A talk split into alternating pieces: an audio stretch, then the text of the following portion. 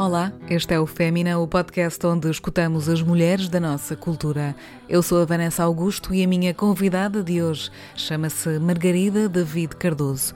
A Margarida é jornalista e faz parte da equipa do podcast de jornalismo de investigação Fumaça, um projeto independente que divulgou a sua mais recente reportagem há pouco tempo dedicada ao tema da saúde e doença mental.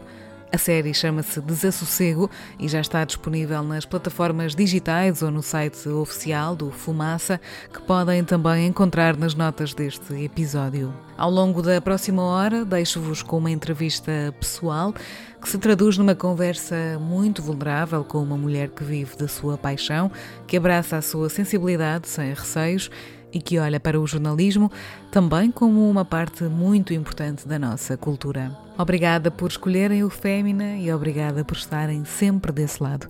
Não se esqueçam de seguir a página no Instagram, de subscrever a newsletter e, se puderem, juntem-se à comunidade no Patreon para ajudarem a manter este projeto vivo.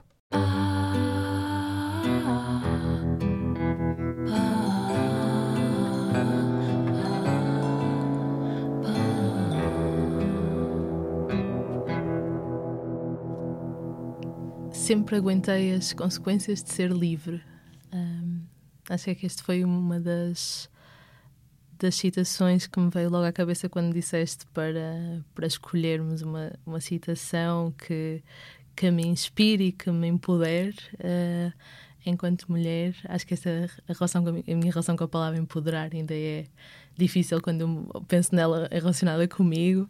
E, e, é uma citação da, da Amália Rodrigues, ela disse numa entrevista em 1976, uh, dois anos depois da Revolução, é citada num livro que eu só li assim partes, uh, que é do jornalista Miguel Carvalho, da Visão, que é precisamente sobre a relação da Amália com a ditadura, com a Revolução e uma história secreta que ficou por contar.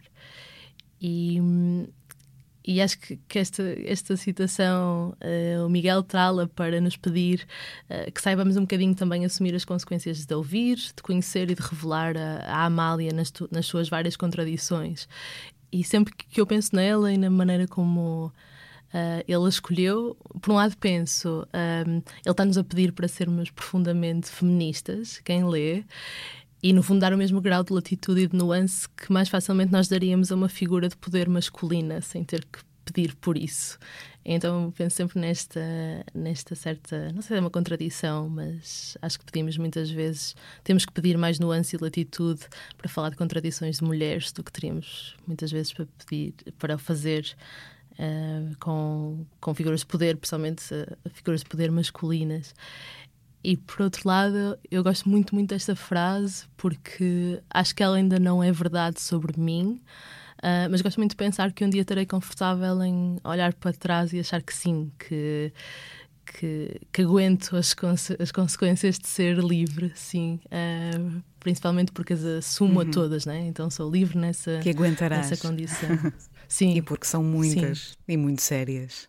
E assim que também te dou as boas-vindas, Margarida David Cardoso, aqui ao Fémina. Seja muito bem-vinda, Margarida, e obrigada por trazeres estas palavras que, sendo tão, tão simples e tão poucas, são tão intensas. Porque isto de ser livre e ser uma mulher livre, ou tentar sê-lo, e aceitar as consequências disso, nos vários níveis que isso implica, é mesmo muito difícil. E isso que disseste foi mesmo bonito, de escolher algo que ainda possa não ser completamente verdade, mas se é esse o objetivo, então já é verdade, por sim. algum motivo. Sim, sim, eu gosto muito dessa. Acho difícil muitas vezes olhar para mim e ver essa. Uh, ver com plenitude as coisas, então gosto muito de pensar o que é que eu gostava de pensar daqui a uns anos sobre mim, uh, sobre aquela pessoa que sou hoje. então esse exercício acho que faço muitas vezes. Uh, uhum. Sim. Nasceste nos anos 90, década de 90, ali mais ou menos a meio, se eu não me engano. Sim, 95. E neste momento conhecemos-te por eh, estares à frente de uma redação, de um projeto que, que muitos ouvimos, que muitos conhecemos e, e, que eu aplaudo de pé sempre que posso, que é o Fumaça, um podcast de jornalismo de investigação que é muito mais do que, um, do que um podcast, que é muito mais do que, do que jornalismo de investigação, na minha perspectiva de, de ouvinte e de, e de pessoa que está de fora, porque me parece que vocês são mesmo uma equipa com uma missão. E isso é tão raro hoje em dia. E por isso também vos dou os parabéns aqui uh, publicamente. E um, o ano passado tivemos a oportunidade também de, de, colaborar e foi um prazer enorme para mim perceber que, que há aqui um respeito mútuo, talvez, enfim, digo eu, por também os nossos valores e missões serem, serem muito Serem parecidos. Muito parecidos uh, se não mesmo uh, iguais. Então creio que. Um, creio que é muito bom ter-te aqui por isso também e por seres uma mulher da nossa cultura que marca pela diferença.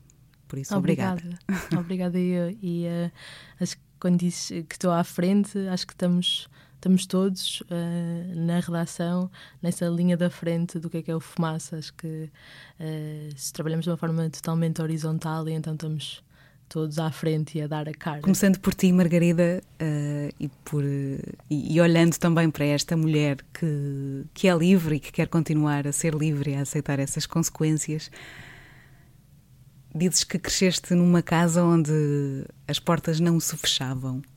E se calhar eu começo por aí. É diferente hoje em dia, onde já há certamente mais portas a fecharem-se, ou mais portas também que nos fecham sem muitas vezes nós querermos? Acho que tento manter uh, essa mesma essas mesmas portas abertas. É curioso que disseste isso a primeira imagem que me veio à cabeça foi que a minha casa hoje, onde eu vivo com o meu companheiro, tem muito menos portas, só tem duas, a da rua e a da casa de banho. é importante é alguma que... privacidade, sim. Exato, dúvida. sim. Uh, é difícil tê-la em Lisboa uh, com, com os preços da, da habitação. Um, e, e, na verdade, eu, eu respeito muito. Uh, a, a, minha privacidade e a privacidade dos outros, a minha vontade de, de estar sozinha e a vontade dos outros estarem a sós. Um, e, mas também gosto muito dessa ideia de às vezes podemos estar a sós e as portas estarem abertas. Um, eu gosto pouco de, de, lugares fechados ou de me sentir uh, fechada em sítios. E, e, na verdade acho que é assim de, das coisas que procuro noutras pessoas, essa um, disponibilidade para, para estarmos juntos e cada pessoa estar dentro da sua própria cabeça, estarmos sozinhos uhum, juntos. Uh, gosto muito disso, do silêncio, de, de, podermos estar. Poder estar com amigos em silêncio, assim, uma coisa que eu acho hum. quase revolucionária, uh, rara, mas revolucionária, e, e, gosto muito desses momentos. E, mas sinto que sim, que que depois da infância é muito mais, pelo menos foi muito mais claro para mim ver portas fechadas, quer para mim, quer principalmente para os outros. Eu sinto sou assim uma sortuda que as coisas sempre me correram muito bem uh, e sempre estive uh, ou tive muitas vezes em sítios certos à hora certa. Acho que a sorte joga um papel muito importante na, nas nossas vidas e, e, e muito injusto muitas vezes. E, e ao longo da, da infância fui perdendo essa hum, uma certa ingenuidade que eu tinha de que as vidas eram todas muito iguais às minha, à minha, é? uhum. uh, de que as famílias eram todas muito felizes, de que as casas eram todas cheias de portas que não se fechavam. Isso desfez-se muito rapidamente com, à medida que fui crescendo. Então acho que foi precisamente isso, fui vendo muitas portas fechadas para outras pessoas à minha volta e fui-me apercebendo de que a dimensão das nossas portas é muito diferente. Para mim, eu sempre senti que o mundo estava escancarado. Eu podia mais ou menos hum. ser quem eu quisesse e que isso não era verdade para um, a maior parte das pessoas à minha volta, principalmente uhum. muitas mulheres à minha volta, que isso não era de todo verdade. Hum. Um, então isso desfez assim rapidamente. Sim. Foi uma aprendizagem acompanhada de, de desilusão?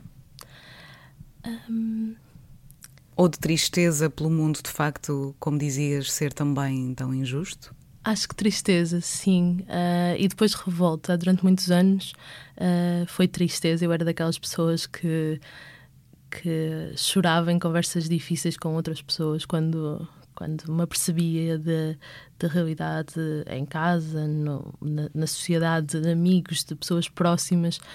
Eu era a pessoa que ia para casa chorar com isso. Uhum com, com muito com o sofrimento dos hum. outros, e, mas não, não produzia nada de útil com isso. Era hum. pessoas que choravam em frente à televisão com a desgraça do mundo e não fazia hum. nada de útil. E, e depois lembro-me de hum, perceber só tarde, na, na verdade, ali na transição de, do ensino secundário para o ensino superior, que hum, descobrir o meu mecanismo para fazer algo de útil com essa, que na altura era muito a tristeza, que não, não tinha nada de material, de ação, de impulso, uhum. um, que foi o jornalismo, na verdade. E senti que o jornalismo foi a minha ferramenta para transformar essa uh, revolta muito contida, mas tristeza acima de tudo, em algo que produz mudança, ou que pelo menos produz algum pensamento. Um, eu acho que, a tristeza também é útil em muitas coisas e nem tudo tem que ser útil, na verdade, não, Sim. especialmente os sentimentos. Sim. Mas uh, lembro-me, isso foi um, um, clique muito grande na minha vida, que foi eu posso, na verdade, fazer alguma coisa com esta hum, dor que às vezes uh, uhum. trago comigo, com esta uh, revolta. Acho que depois transformou em revolta e, e vontade de fazer coisas e de falar e de não não abanar com a cabeça e dizer, ah, sim, que triste, hum. uh, fazer algo com isso. E acho que essa minha maneira de fazer algo com isso foi o jornalismo, sim. Hum. E o jornalismo em si não te trouxe essa tristeza também, por outro lado? Que é sim, é percebo, percebo totalmente o que estás a dizer. Um, eu também fico muitas vezes triste com o jornalismo e se calhar até mais vezes do que outras coisas porque lhe tenho muito carinho, né? Hum. Um, e estou sempre muito triste com, com, não é sempre, mas estou muitas vezes muito triste ou chateada com os meus jornais, né? aqueles que eu gosto muito uhum. de ler, principalmente porque sou mais uh, uh, crítica deles, porque gosto muito deles. Uhum. Então, sim, também, também acho que tem isso, e principalmente a, acho que a principal desilusão, assim, a chapada de realidade que o jornalismo me deu ao início, que lembro-me de estar completamente de falar disto, especialmente com a minha família, de uma forma que para mim era como assim? Como assim? Isto é assim, que é, foi a precariedade no jornalismo. Eu lembro-me uhum. de ficar muito chocada, Sim. embora eu tivesse, na verdade, todas as bases para saber durante o curso, e isso é uma coisa que eu agradeço bastante uh, aos, aos, professores na minha licenciatura, que foi uh, a noção profunda que nos davam da realidade. De, é muito difícil trabalhar, se quer conseguirem um lugar em jornalismo, tanto que eu saí do curso a achar que nunca iria uhum. ser jornalista, uhum. um, dão-nos muita noção da jornalista é palpa toda a obra, é, faz, faz vídeo, faz som, faz, escreve, tira fotografias e no fim edita o seu próprio trabalho uhum. e publica. Acho que é muito dessa perspectiva, mas para mim a, a real dimensão da, da precariedade no jornalismo foi muito chocante. Eu lembro-me de andar ali umas semanas no início, assim, uh, falava com ia procurar nas outras pessoas uh, a, a validação da minha surpresa, que era quando eu dizia, mas tu consegues acreditar que uma pessoa num jornal diário a trabalhar todos os dias, que é a maior especialista num determinado assunto, não é aumentada há 15 anos. Tu consegues acreditar numa coisa dessas? E eu perguntava isto às pessoas porque me chocava numa, numa, de uma forma que eu não estava à espera. Porque, para mim, um, os, sempre tive um enorme respeito por, por jornalistas, pela dificuldade e pelo nível de especialização, a devoção enorme que é preciso ter para se dominar um assunto, estar exposto a pressões que existem sempre do público, das pessoas com quem trabalhas, no sentido que vais entrevistar, que vais escrutinar. É, não é um trabalho, é um trabalho que muitas vezes não é confortável, estamos sempre uhum, ali na linha sim. do desconforto. Um, e, e, sentir que isso não era valorizado uh, de uma forma digna em, em, direitos laborais nos principais meios de comunicação em Portugal foi assim uma coisa que acho que ainda hoje me, me choca um, daquelas coisas que, já, que nunca consegui normalizar um, e ainda uhum. bem acho eu mas um, sim ainda isso, bem sim. isso poderá ter sido também uh ou poderá ter ajudado a impulsionar uh, o fazeres parte de uma equipa como o Fumaça, que representa um jornalismo de investigação lento, ehm, sério, ehm, enfim. Uh, poderia continuar aqui, aqui a elogiar-vos, mas quero, quero ouvir-te neste sentido, porque é importante as pessoas também perceberem a diferença uh, entre aquilo que vocês fazem, entre aquilo que é o Fumaça e entre aquilo que é o vosso projeto que pretende uh, ser, e, ou por outra, que pretende continuar a ser independente, que pretende continuar a dar uh, todas as condições aos, à vossa equipa uh, e que, como dizias, funciona de forma horizontal e, e, com a investigação específica, com um trabalho muito concreto que, que leva o seu tempo e que, e que deve levar o seu tempo. Portanto, Essa insatisfação que, que, sentias também poderá ter ajudado a, a, que tenhas encontrado este teu lugar, um lugar certo uhum. para ti? Acho que, acho que ajudou-me muito, uh, porque eu lembro-me de ficar eh, completamente apaixonada por esta ideia de um, o, o fumaça existe durante uh, o tempo em conseguir garantir salários dignos e condições laborais dignas para os seus trabalhadores. Quando esse dia, quando o dia chegar em que não consegue garantir, o fumaça deixa de existir, por muito que isso nos deixe tristes a nós ou outras pessoas. E, e eu sou muito apaixonada por essa ideia porque hum, porque pensava algumas vezes uh, nisso uh, quando trabalhava uh, na redação do público e não especificamente muitas vezes sobre o público que ainda sinto que é um, um, uma ainda uma, uma, uma, pedra no charco em muitos, em muitos aspectos, relativamente quando se compara com, com outros meios de comunicação. Ficava muitas vezes com a ideia de se não há pessoas para fazer, não se faz. Se não há dinheiro para pagar as horas extra que requeriria fazer esta reportagem ou esta história extra, para mim sempre foi muito claro: não se faz. E, uhum. e isso não é nunca a posição, porque e depois, eh, claro, eu percebo, o, o jornalismo é sempre motivado de uma, ou feito com uma vontade enorme da parte dos jornalistas, que eu acho que são o motor de qualquer redação, que é a vontade de fazer, a vontade de contar, a, a incapacidade de dormir, se não for uh, contar aquela história, fazer justiça àquela situação, uh, reportá-la, uh, denunciá-la.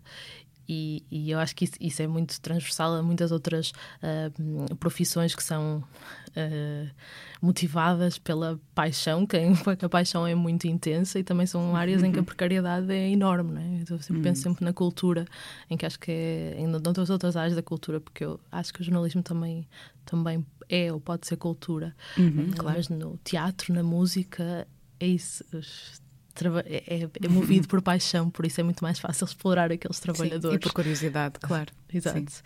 E, e, então é óbvio que, eh, mesmo não havendo dinheiro para isso, ou mesmo não sendo pago para isso, é muito fácil para um jornalista dar o passo, como é para um médico, ou para um enfermeiro, ou para um músico, dar o passo de eu vou fazer na mesma, porque é muito importante que o faça.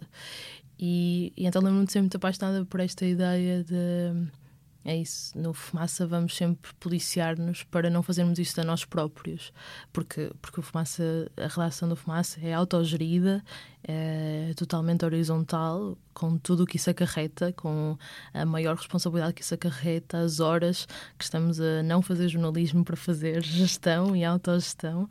Um, e, e, e, tudo isso custa muito. As pessoas às vezes não têm a noção, e era como dizias, passa tudo pelas nossas mãos. E mais uma vez aqui colo-me a vocês, porque, porque é isso, é um trabalho 100% independente uh, onde temos que gerir tudo, não só o produto final, mas tudo o que está envolvido. Absolutamente um, tudo, sim. Nas, nas entrelinhas. Sim, sim. Um, e, e, é sempre impressionante a quantidade de burocracia que, que envolve uh, gerir, uh, gerir tudo e ser responsável por tudo. E, e principalmente também a carga de, de discussão que nós tentamos trazer para que sejamos o mais coerentes possíveis nas nossas uh, decisões e naquilo que fazemos diariamente, na maneira como nos gerimos. Acho que temos essa responsabilidade muito presente. E, e eu gosto sempre de pensar que estamos a fazer isto não só por nós, mas por uma ideia que temos do jornalismo, mas também pela tentativa de que, se amanhã a fumaça acabar, porque não tem condições para subsistir desta forma, uh, há, há esta tentativa feita ela é conhecida e, na verdade, há muitas tentativas semelhantes, especialmente na área do terceiro setor, das, das organizações não governamentais. Eu não me lembro de nenhuma e, e na verdade gosto sempre de dizer isto porque estou sempre na esperança que alguém uh, venha dizer ah, não, mas já havia este projeto de jornalismo sem fins lucrativos muito semelhante uh, nos anos, não sei o quê. Então gosto sempre de dizer isto na esperança que ela possa surgir Vou essa fazer resposta. Um esforço. Sim, que surja essa resposta um dia. E, e na verdade gostamos muito desta ideia de, de lançar sementes uh, para que para que outros projetos semelhantes uh, surjam. E na verdade uh, surgiram muitos projetos. E na verdade os últimos anos no jornalismo são muito interessantes em Portugal pelo surgimento de muitos outros projetos independentes um, que trabalham com que trazem lógicas completamente diferentes de trabalho e muitas vezes também lógicas de uh, proteção dos direitos laborais dos jornalistas muito vingadas e eu acho que isso é muito importante então o Fumaça tenta ser uma coisa que não é só sobre nós é uma tentativa de mostrar que é possível fazer diferente ou pelo menos criar essa conversa uhum. e esse desconforto que eu acho que, que existe algumas vezes quando Uh, por exemplo, nós falamos dos nossos salários, que são, que são públicos e que estão disponíveis no, hum. no nosso site, que, que distam uh, que, mesmo não, não sendo uh, salários nada de especial para o que é a vida em Lisboa, uh, são muito distantes da, da realidade do, da maior parte dos jornalistas, ou não sei se é da maior parte, de muitos jornalistas, e isso é profundamente injusto. Claro. Não acho que seja injusto para a fumaça, é injusto para os outros jornalistas. E então acho que gosto de, de pensar que, que queremos também criar esse desconforto e essa hum, discussão sobre formas diferentes de não só de fazer jornalismo, mas precisamente de gerir uh, no jornalismo. E uhum. porque eu acho que a maneira como o Fumaça trabalha é muito específica e nunca existiria, nunca será uma coisa de que não seja de nicho, acho que é sempre de nicho. O jornalismo lento é uma coisa muito específica que hum, hum. que, um, só subsiste porque, felizmente, temos uma grande diversidade de, de meios tradicionais, há, há falta de, de, melhor palavra, mas diários e semanários, e é na base disso que é possível existir projetos como a Fumaça, como o 74, como o Shifter, todos esses projetos é só na base desta uh, paisagem mediática que já é bastante sólida e já tem 50, quase 50 anos de, de trabalho em liberdade, e só em cima disso é que pode surgir projetos como estes. Um, e que também é algo sempre que eu gosto de dizer, porque sinto que há muitas vezes uma narrativa de uns contra os outros que, uhum. que não. Que não que não pode. Que não pode, né? Exatamente, não claro. outra palavra assim. Que é preciso muita consciência e um trabalho diário de, de fazer essa essas afirmações todas, eh, não é, Margarida? Eu acho que todos os dias vocês devem estar com esta com estes pensamentos e com esta consciência de que tudo pode acabar de um dia para o outro.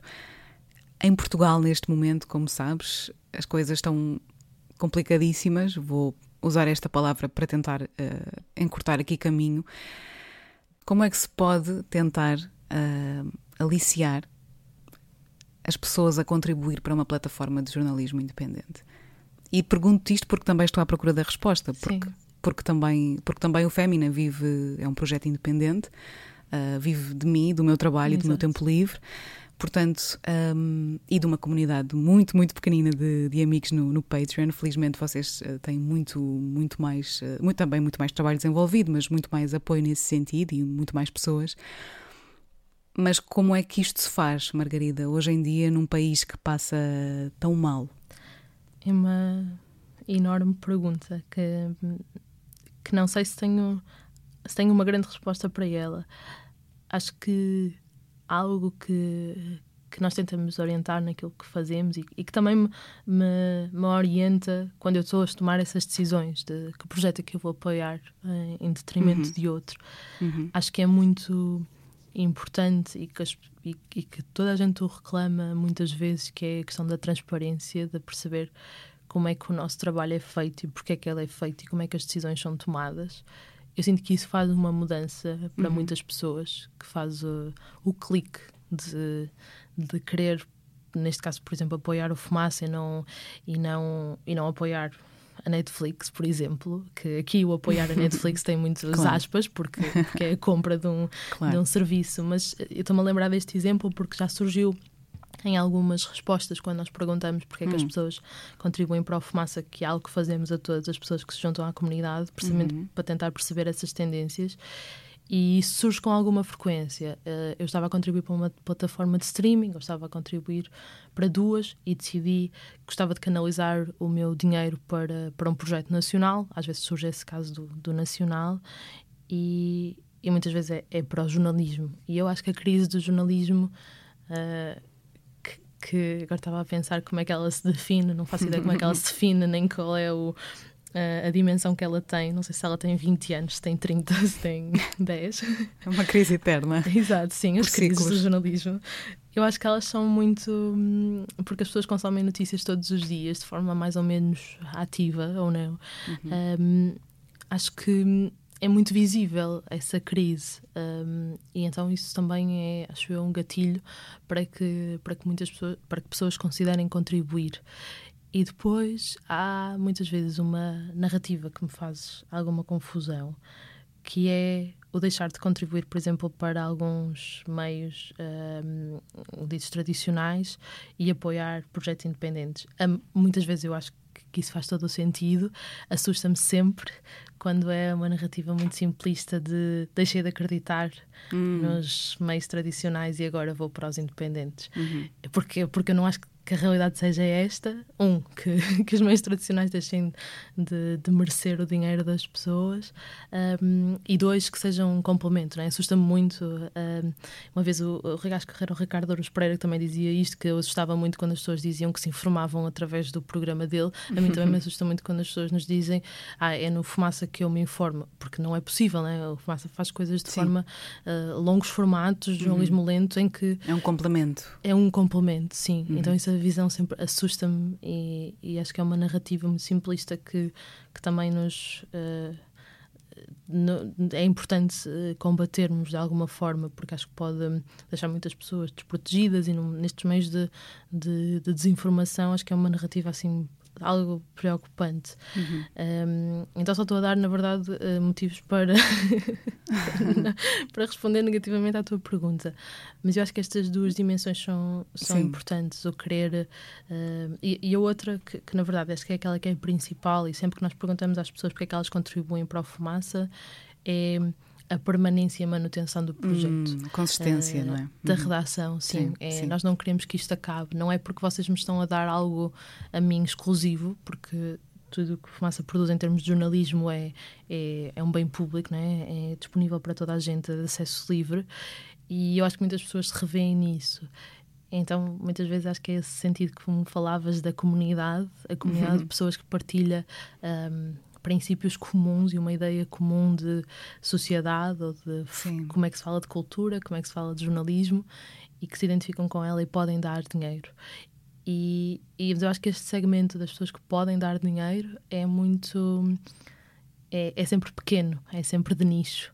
Um, Sim, é verdade. Porque é isso, porque não vais, uh, não vais poder pedi-lo um, uma parte muito significativa da população que, que não tem dinheiro para despender uh, nisto. E, e também acho que esse é um, um valor importante que já nos aconteceu algumas vezes pessoas da comunidade falarem que é eu apoio e eu quero uhum. pagar e vou pagar mais porque eu posso uhum. e sei uhum. que outras pessoas não podem. Uau. Um, isso já nos surgiu assim duas ou três vezes e acho que é muito é bonito assim sim. daqueles cheques de boa, isto é uma coisa é. boa que estamos a fazer. Deixa esperança, que é uma coisa Sim. que também nos falta hoje em dia e, e que imagino que também uh, em, em, equipa e em redação também às vezes isso possa ser um bocadinho. Uh, enfim, possa, possa acontecer, não é? Não, nós não, não estamos. Uh, em paz com as nossas decisões todo o tempo, nem com essa consciência. Há momentos de, de, desalento, há fases de desalento.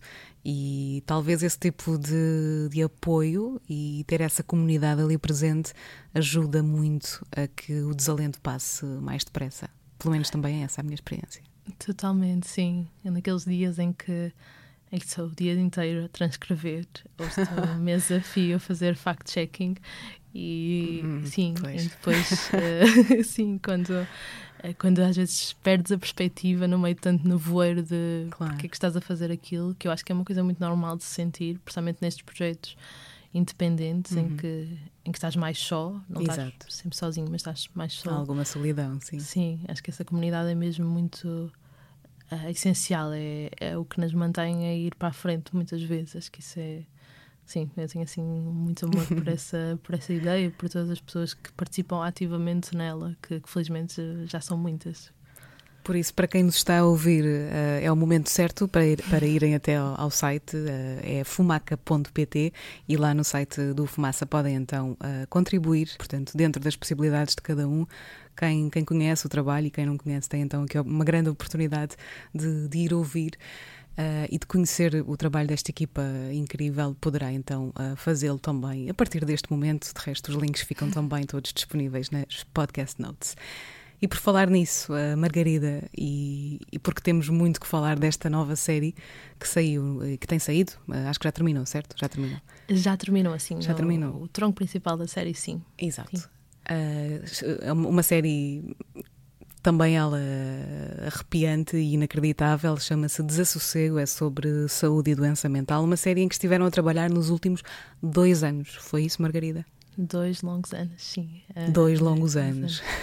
Sim, eh, de forma mais ou menos ininterrupta, um, que nós começamos a trabalhar nisto um, assim que eu acabei mais ou menos uma, uma, série anterior, mais pequena, sobre, sobre crise climática e, e na, na, no início a nossa ideia era muito simples. Nós queríamos, uh, estávamos ali nos primeiros meses de, de pandemia, já, já dentro de, daquele tumulto, e já se começava a falar dos efeitos da saúde mental, uh, sobre efeitos sobre a saúde mental, e nós pensamos era muito importante, e na verdade surge do repto um, ehm, de uma das associações que, que também financia uma parte deste trabalho, de contarmos histórias na primeira pessoa, de transmitirmos esta o que é que é sofrer do ponto de vista uh, psicológico e, e, e, psiquiátrico. E então a nossa ideia era muito simples, era vamos contar histórias uh, e vamos pôr as pessoas a falar na primeira pessoa, porque isso tem um poder muito transformador. E depois, é óbvio, isso transformou-se numa coisa gigante e culminou aqui nos três episódios que acabamos de publicar em janeiro, que tentam um bocadinho fazer um retrato um, na medida do possível e das nossas limitações do que é que será o cenário do acesso aos cuidados de saúde uh, mental em Portugal, um, tocando em várias zonas do país, tentando ir a diferentes áreas. É óbvio que muita coisa ficou de fora, mas tenta não só contar histórias pessoais, como lhes dar o enquadramento, ou seja, não é.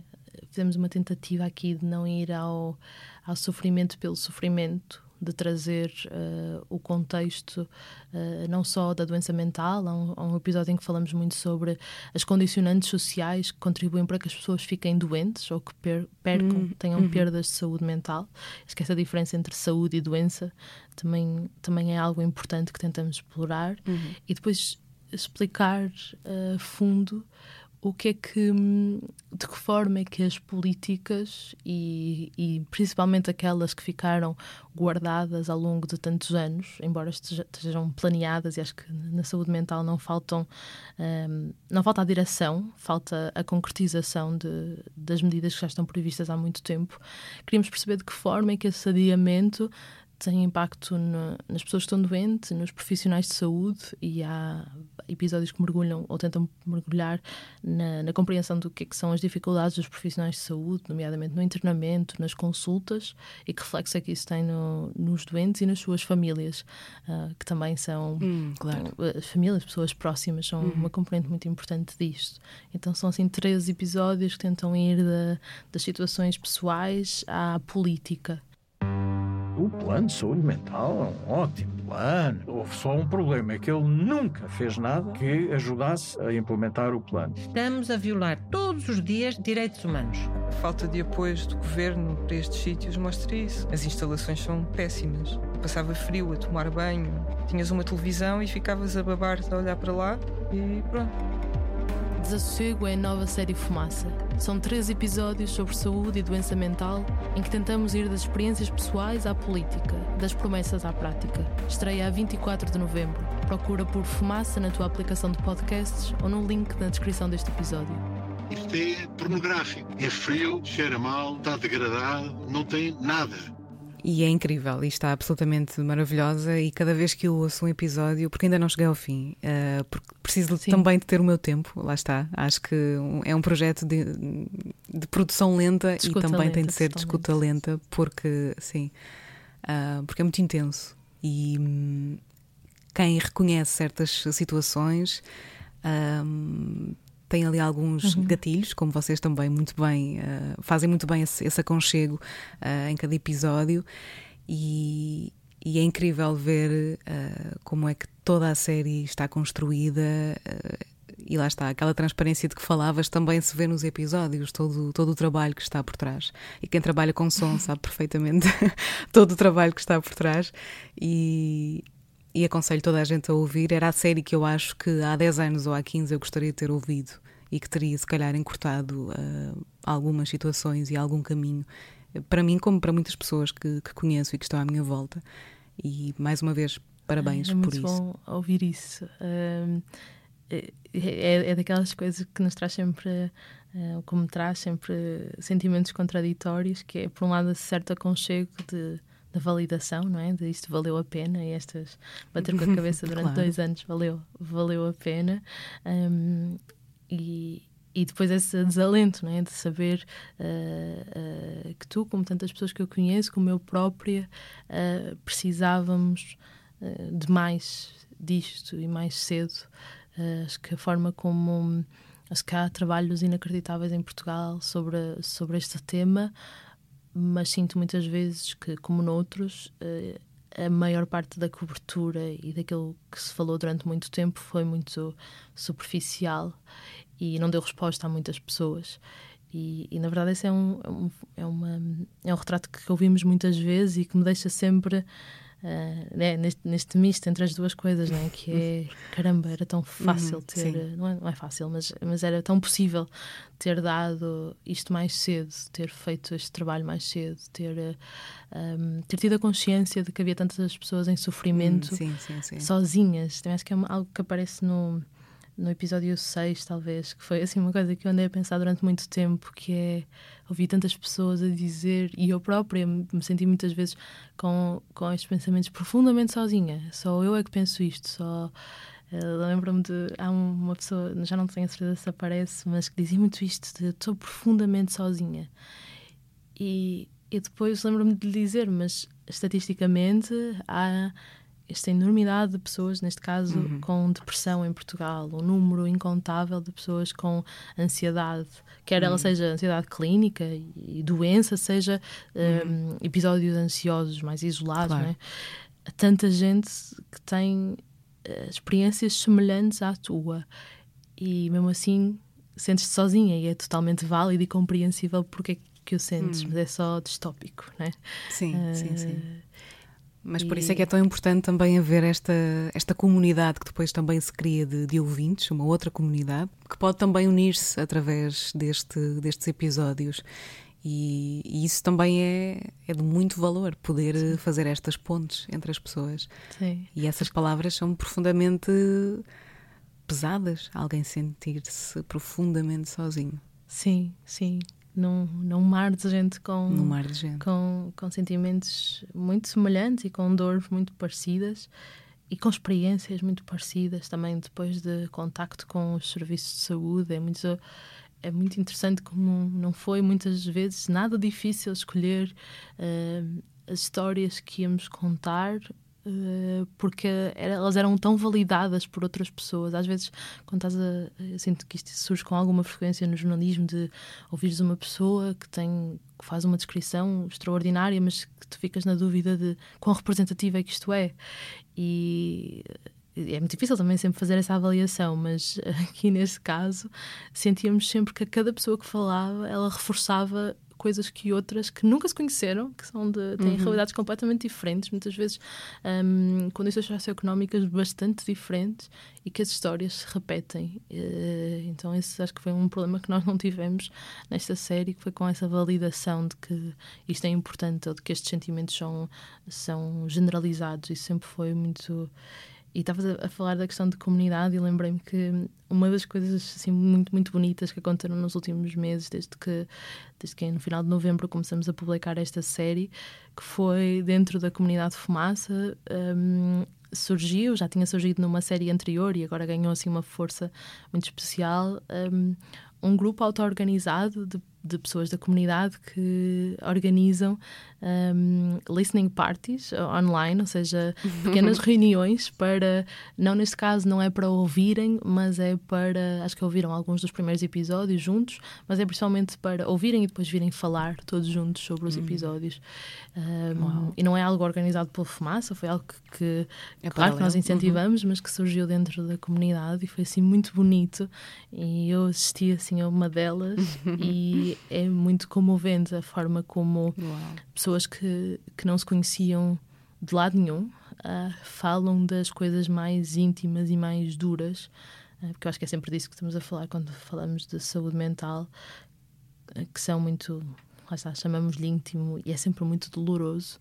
Então, criar esse espaço de partilha ou criar esse, às vezes, o um motivo para que pessoas vão falar com alguém em sofrimento à sua volta, vão falar do seu sofrimento com alguém, é assim um, um cheque na, na caixinha claro. de valeu a pena fazer isto. Acho que por cada uma dessas coisas, sim, valeu muito a pena.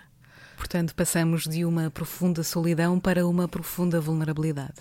Sim, sim, sim, totalmente. Totalmente. Que eu aprendi assim a. Acho que é das coisas mais bonitas. É muito difícil, mas. Hum mas muito bonita quando ela é, é, quando ela é certa, é quase sempre certa. Nestes dois anos em que estiveram a trabalhar nesta série, Margarida, e aqui falando.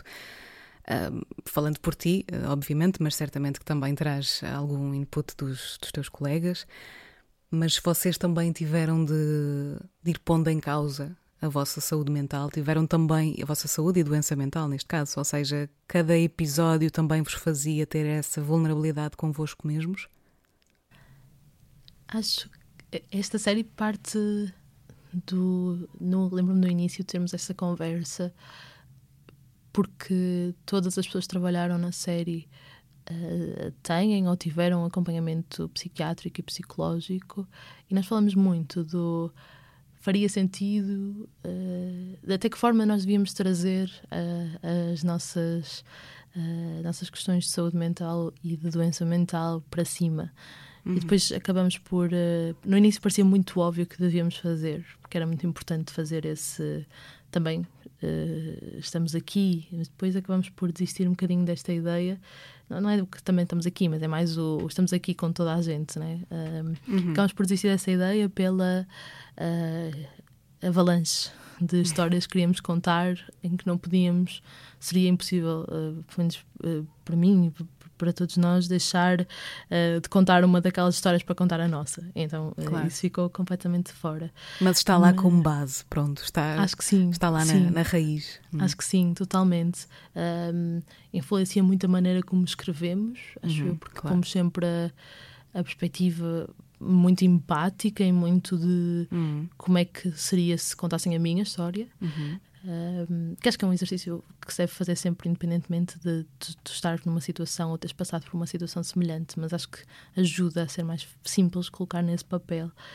E, e principalmente discutimos muito um, o peso que era ouvir muitas dessas histórias. Ou seja, precisamente os primeiros cinco episódios são, são histórias pessoais muito duras e, e isso mantém-se com uma certa regularidade ao longo da série e a maior parte das pessoas talvez ouçam uma vez, talvez duas.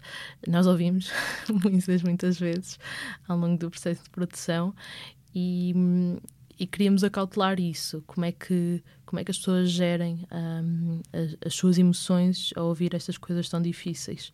E choramos muitas vezes, uh, foi muito difícil, mais para umas pessoas do que outras.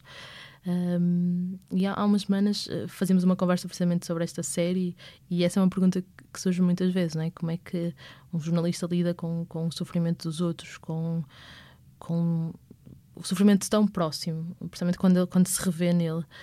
E, e acho que voltava um bocadinho àquela imagem do início de que o jornalismo sempre foi a minha.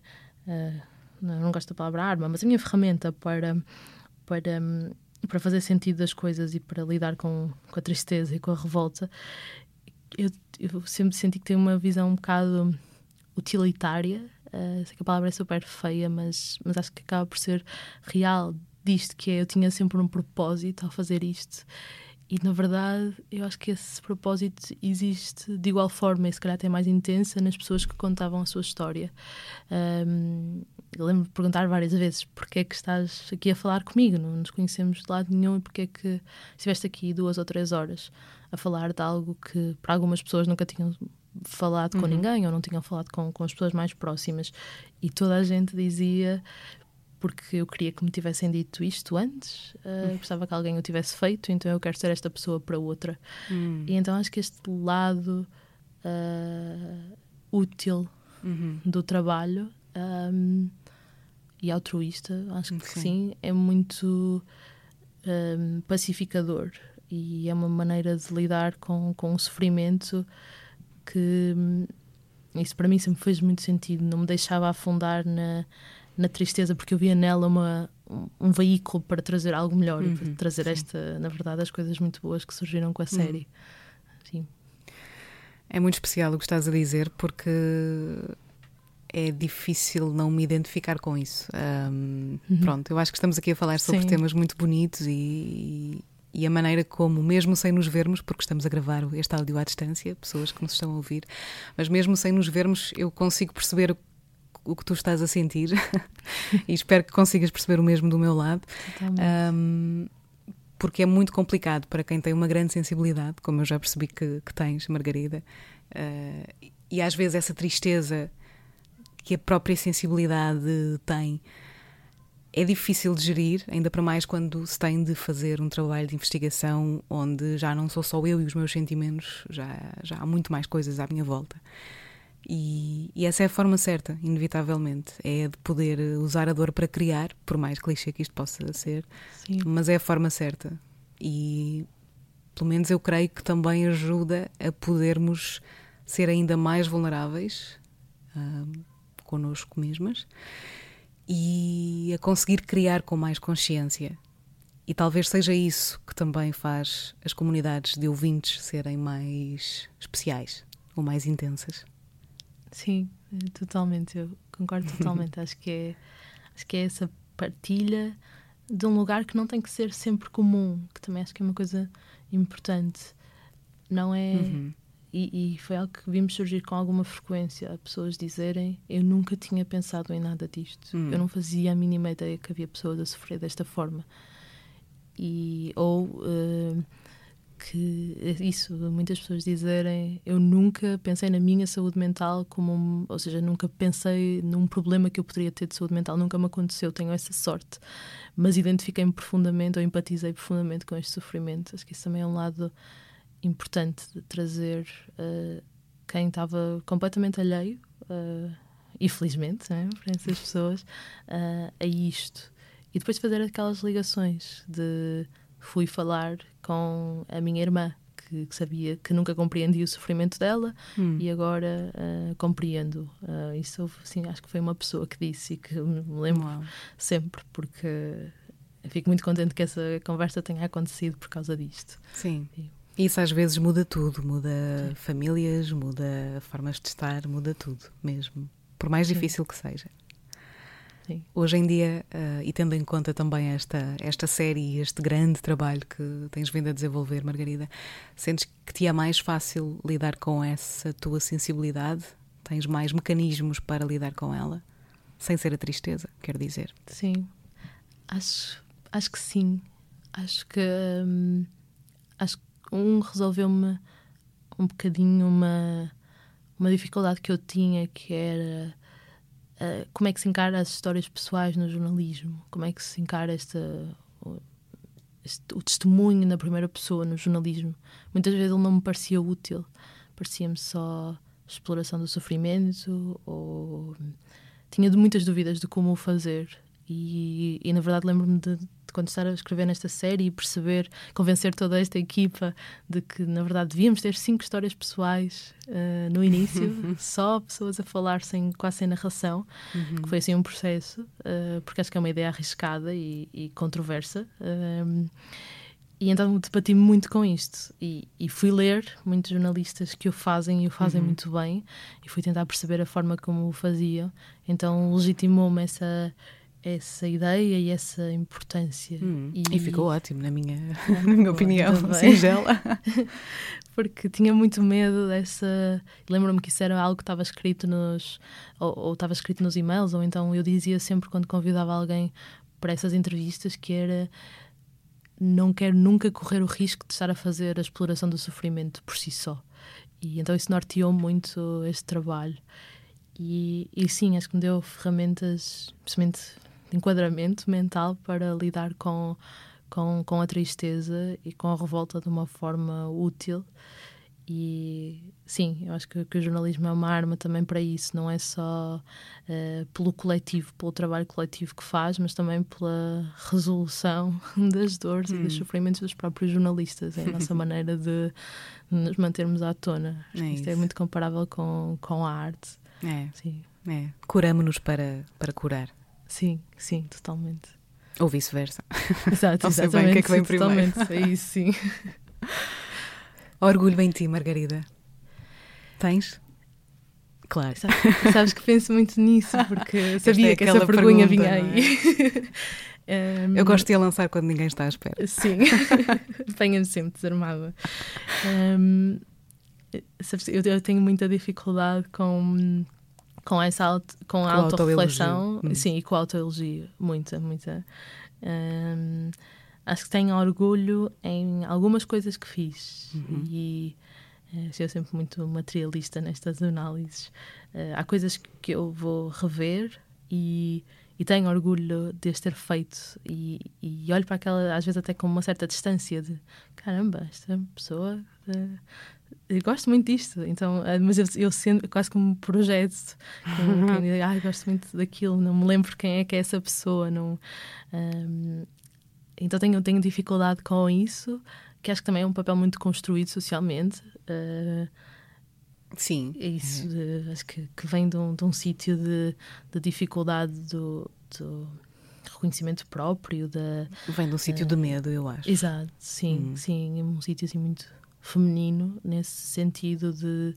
Um, da maneira como ele foi uh, associado aos papéis femininos, né? Uhum. de, de não reconhecimento, de de considerar o, a, autovalorização como algo negativo, não é? Uhum. Esse medo do julgamento, medo de me considerarem uhum. uh, vaidosa, mandona, vaidosa, sim. sim. E, e, eu sempre tive muitos, muitos problemas com essa, com essa palavra do mandona. Era o que me hum. diziam muitas vezes na escola, Mandona. e então eu abominei. Okay. Durante muitos anos eu era, na verdade, a pessoa que não dizia nada. Na verdade, eras assertiva, mas foste mal interpretada. Sim, então durante, isso traduziu-se com durante muitos anos eu consentir um, e consentir muita coisa e não e não e acho que é um papel que eu estou a tentar descobrir nos últimos tempos de voltar a ser assertiva e se for mandona é mandona não tem hum. não tem mal porque porque percebo de onde é que percebo que é um papel social que não é isso um, mas há que então ter orgulho então nessa descoberta e Sim. nessa conquista Sim, sim, na verdade nisso sim, uh, porque porque sempre senti que era uma coisa que eu tinha muita dificuldade, que era não queria voltar a esse sítio em que alguém dizia uh, és mandona, não é? E, e tu aceitavas, claro. Sim, sim, e sim. depois retraía, né? Porque, claro. porque não queria não queria não querias isso. incomodar. Sim, é exato. e um, então eu acho que, esse, que tenho um certo orgulho nesse nesse caminho e é, depois é isso, o orgulho pontual com algumas coisas que, que se fazem, mas acho que temos ainda uh, muita dificuldade com, com esta palavra, uh, coletivamente. Hum. Nós, nós estamos a falar há 50 minutos, Margarida, e eu já tenho aqui uma lista mental de várias coisas em que podes ter orgulho. Um, e acho que também será, será bonito para fecharmos esta, esta conversa, mas assim de repente Acho que podes ter orgulho na, na equipa que tens, onde trabalhas, na série que fizeste, em particular nesta última de que estamos a falar, o Desassossego. Orgulho em te manteres fiel aos teus princípios, um, à tua desconstrução, como estavas a falar, à desconstrução de conceitos que trazemos desde pequeninas, sabe-se lá porquê. Orgulho em ser uma mulher livre, em manter as portas abertas, em saber aceitar as consequências dessa tua liberdade. Obrigada. Isso é este, eu sinto que o teu trabalho é sempre um, um aconchego gigante. Uh, mesmo quando eu ouço tu dizeres coisas semelhantes sobre outras mulheres, uh, acho que também muitas vezes é, é sobre mim. Isso, hum. Obrigada. Fazes parte desta comunidade, por isso, obrigada eu.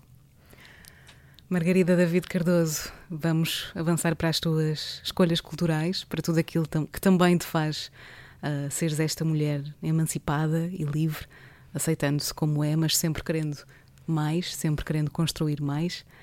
E, e conta-nos, Margarida, que, que, livros é que trazes? Porque acho que são, são vários e também sim. alguma música.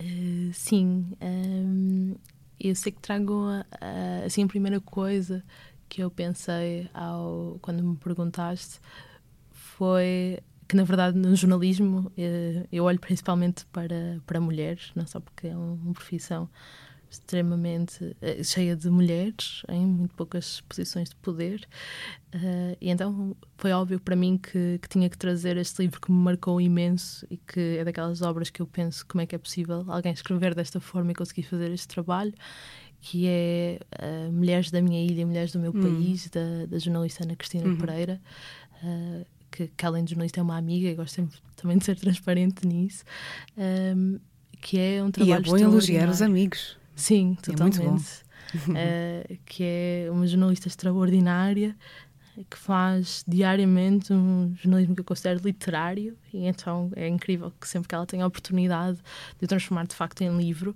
e este trabalho tenta fazer uma caracterização das e uma viagem pela Madeira uh, que é muitas vezes este território periférico para o resto do país uh, e que hum. traz histórias que não só contam uma história enorme de, de Portugal, e aqui a Ana, Ana olha muito para uh, o período pós-25 de Abril e as mudanças um, ehm, nos papéis, não só nos papéis de género, nos papéis sociais, mas também nos percursos das mulheres. E, e vinha de uma irritação que, que ela tem muitas vezes e que é muito interessante de, de desconstruir, que é quando falamos sobre, sobre feminismos e sobre as conquistas. E, e, embora tenhamos sempre uma posição muito crítica do que falta conquistar, também acho que é muito importante olhar para o enorme percurso que se fez. Então, este livro faz as duas coisas. Não uhum. é um livro otimista, não é dizer não são rosas, mas conta a enorme história de, dos progressos na, nos percursos das mulheres e foca-se na Madeira, mas estas histórias eu nasci uh, numa aldeia uh, a 40 minutos do Porto uhum. e sinto que estas histórias só fui claro. muito recentemente à Madeira e estas histórias podiam ser das pessoas da minha aldeia. Claro. Uh, por isso acho que é um, um livro profundamente democrático nesse, hum. nesse sentido. E depois trazia o, um, um álbum que que a Natália Correia gravou com, com o maestro Vitorino de Almeida, que é a, a Natália a ler muitos dos, dos poemas uhum. dela, que é absolutamente intemporal. Claro. Uh, está disponível em vinil e também está disponível no YouTube gratuitamente. E recentemente a, a atriz Mia Tomé fez uma. Também uhum. está a lançar uma, um álbum muito. parece-me semelhante com, com poemas da Natália e acho que é imperdível. Uhum. E assim, um outro livro que é talvez o meu livro preferido de poesia, hum, que é Eu Já sim. Não Me Deito em Posse de Morrer, da Cláudia R. Sampaio. Uhum. Um, que, que é também poeta. participa na, nesta Exato, série, no Desassossego. No episódio 5. A Cláudia é poeta, é pintora, é artista e escreve como eu não, não me lembro de ver alguém escrever. E eu adoro a Adília Lopes, já sei que a Cláudia adora a Adília Lopes e comparo hum, muito também. alguns pormenores da escrita. Hum. Acho que a escrita da Cláudia é absolutamente única e tem assim sempre um, um lugar muito especial, assim, um pensamento que tem muitas vezes, que é às vezes a existência de determinadas pessoas na cultura e sinto que a Cláudia foi trazida para a frente, uh, para a frente do mercado uh, livreiro e foi trazida para a frente por muitas pessoas muito boas que eu tenho sempre assim numa grande consideração uhum. por nos trazerem Cláudia mais para a frente, que sinto assim, claro. assim, é daquelas pessoas que eu tenho muita quase emocionada de viver ao mesmo tempo que ela, por muito clichê que isto seja. Um, e depois um último livro, trouxe não conseguia escolher, uh, que é um pequenino livro da, da Marguerite Duras, que é Olhos Azuis, Cabelo Preto, que é um livro revolucionário, foi revolucionário para mim um, pela, pela forma feminista como fala da sexualidade. E deixo só assim, porque acho que é mesmo hum. um livro de descoberta incrível. E é isso. E é muita coisa muito boa para, para ler, para ouvir. Uh, não esquecendo, obviamente, que deixo, deixo e deixamos aqui também um, um conselho. Este conselho parece um pouquinho pedagógico demais, mas fica a sugestão para, para ouvirem a série Desassossego e também uh, as outras séries que, que a equipa Fumaça um, já fez. É um projeto que precisa também de toda a gente para continuar e e agradeço-te mais uma vez, Margarida, por, por isto, não só por esta conversa, como pela possibilidade de perceber um bocadinho melhor como é que funcionam um, e de perceber que, de facto, a intuição está certa a maior parte das vezes uhum. e, que, e que esta vulnerabilidade que recebo de ti e do vosso trabalho é algo que transcende um, tudo aquilo que vemos diariamente. Uh, isso, isso sim, é verdade, no, no jornalismo português. E desejo-vos tudo de bom e espero que que assim continuem por muito, muito mais tempo. Obrigada, Margarida, por teres Obrigada, estado aqui no Fémina. Obrigada, obrigada por, uh, por isto e, e por toda a monumental montanha de trabalho que tens feito pelas, pelas mulheres em Portugal, pela sociedade em Portugal. Obrigada. Obrigada eu, Margarida. Dão-nos um lírio e um canivete e uma alma para ir à escola e um letreiro que promete raízes, hastes e corola. Dão-nos um mapa imaginário que tem a forma de uma cidade, mais um relógio e um calendário onde não vem a nossa cidade. Dão-nos a honra de manequim para dar corda à nossa ausência. Dão-nos o prémio de ser assim, sem pecado e sem inocência. Dão-nos um barco e um chapéu para tirarmos o retrato. Dão-nos bilhetes para o céu levado à cena num teatro. Penteiam-nos os crânios ermos com as cabeleiras dos avós para jamais nos parecermos connosco quando estamos sós. Dão-nos um bolo que é a história da nossa história sem enredo e não nos soa na memória outra palavra para o medo. Temos fantasmas tão educados que adormecemos no seu ombro. Somos vazios despovoados de personagens do assombro. Dão-nos a capa do Evangelho e um pacote de tabaco. Dão-nos um pente e um espelho para pentearmos o macaco. Dão-nos um cravo preso à cabeça e uma cabeça presa à cintura, para que o corpo não pareça a forma da alma que o procura. Dão-nos um esquite feito de ferro com embutidos de diamante, para organizar já o enterro do nosso corpo mais adiante. Dão-nos um nome e um jornal. Um avião e um violino mas não nos dão o animal que espeta os cornos no destino. Marujos de papelão com carimbo no passaporte. Por isso, a nossa dimensão não é a vida, nem é a morte. Todos os episódios do Fémina estão disponíveis no Spotify, Apple e Google Podcasts. Para contribuir e saber mais sobre este projeto, é passar por femina.pt pelo Instagram em femina underscore podcast ou em patreon.com barra podcast.